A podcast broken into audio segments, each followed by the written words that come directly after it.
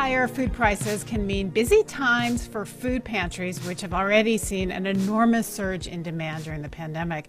Now, the supply chain disruption can mean it can be harder to stock some food items. The president of the LA Regional Food Bank, Michael Flood, joins us now. Hi. Hi. Thanks for having me. Uh, great to have you. What kinds of disruptions are you experiencing at the food bank in terms of supplies?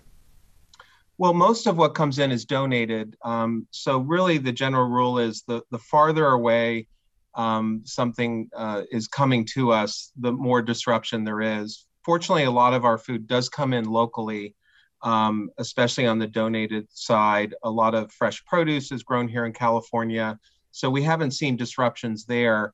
Uh, but we do purchase some of our inventory, and that's where we're seeing higher prices, uh, some items not available, slowdowns, uh, and with as high as the demand as food assistance has been since the pandemic hit, that, that certainly is causing some issues for, for the food bank and, and the agencies we serve. What kinds of items in particular? Well, you know, turkeys is a good example. We've learned from previous years to order turkeys in May to make sure uh, wow. we're able to. We brought in about 20,000 turkeys this year uh, for distribution. Uh, we certainly could use more. That's you know certainly to a certain degree dependent on funding that's available, given we're a nonprofit. Um, but you know, the longer you wait, um, especially around this holiday season, the more likely um, there either is going to be a delay or the item's just not going to be available. So, you know, we we've attempted to uh, for the purchase side purchase early, but as we try to add on to that as demand remains high, uh, it, it's very challenging to get any any of those items. Well, talk about the demand side. Um, we just talked about how the economy is doing better uh, in the previous segment. What are you seeing? Uh, I would say there's some improvement from from 2020. One measurement for us is how uh, much did food um, distribution increase, and in 2020 it spiked up to uh, an increase of 145 percent compared to the pre-pandemic period, which is totally unprecedented for for us. And now we're still more than double. We're still at uh, a little more than 100 percent the pre-pandemic period. So that gives you an idea. Still very high, uh, but not as high as in 2020. So we are fortunately seeing some um, benefits to the economy improving. Right. And so what accounts for this continued high demand? Well, you know, going into the pandemic, um, we have very high housing costs here eh, throughout the Southland. Um, so this is something, you know, throughout the coastal cities on the West Coast and East Coast, you know, we, we see um, that puts a lot of pressure on the budgets for for families and individuals. Um, so that that that hasn't really changed much, right? From you know, um, mm-hmm. um, again, there's a lot around sort of housing we probably can't get into, but the overall cost of housing really hasn't changed much.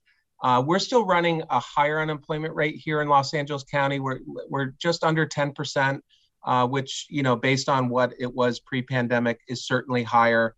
Uh, and then for some who are working, they're not necessarily getting all their full hours. Um, uh, you know, they may be working, you know, half or three quarters time uh, when they want to work more. Childcare is an issue. So certainly, there's a lot of issues that um, come into play. And the other thing I want to mention, Madeline, is around these higher food prices.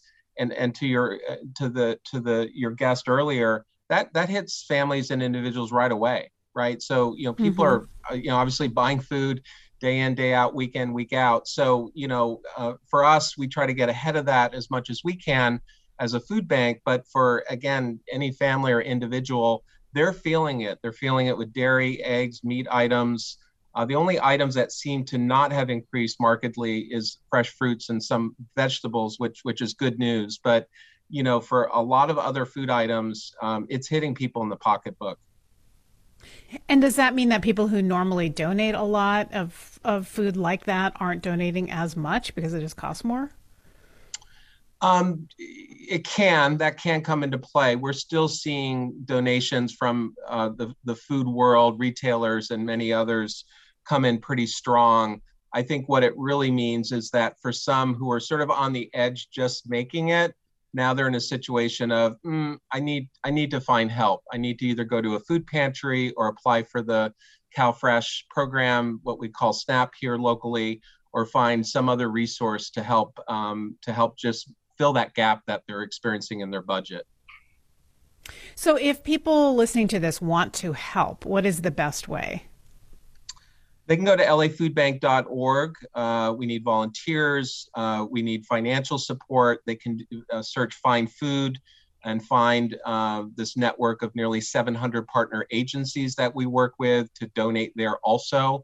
Um, uh, you know, this is a time where uh, our partner agencies are trying to do something extra um, around Thanksgiving and around the December holidays. So any any help um, can can really help us stretch and, and reach more people as we're kind of still dealing with sort of this overall pandemic response.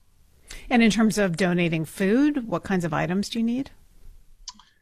Well, um, we need all items, but um, sometimes what comes into play is um, the handling of that food. Mm. So we certainly need produce and we need frozen turkeys and the like. But if you're going to drop something off at a local agency, um, I would contact that agency first, see what they need.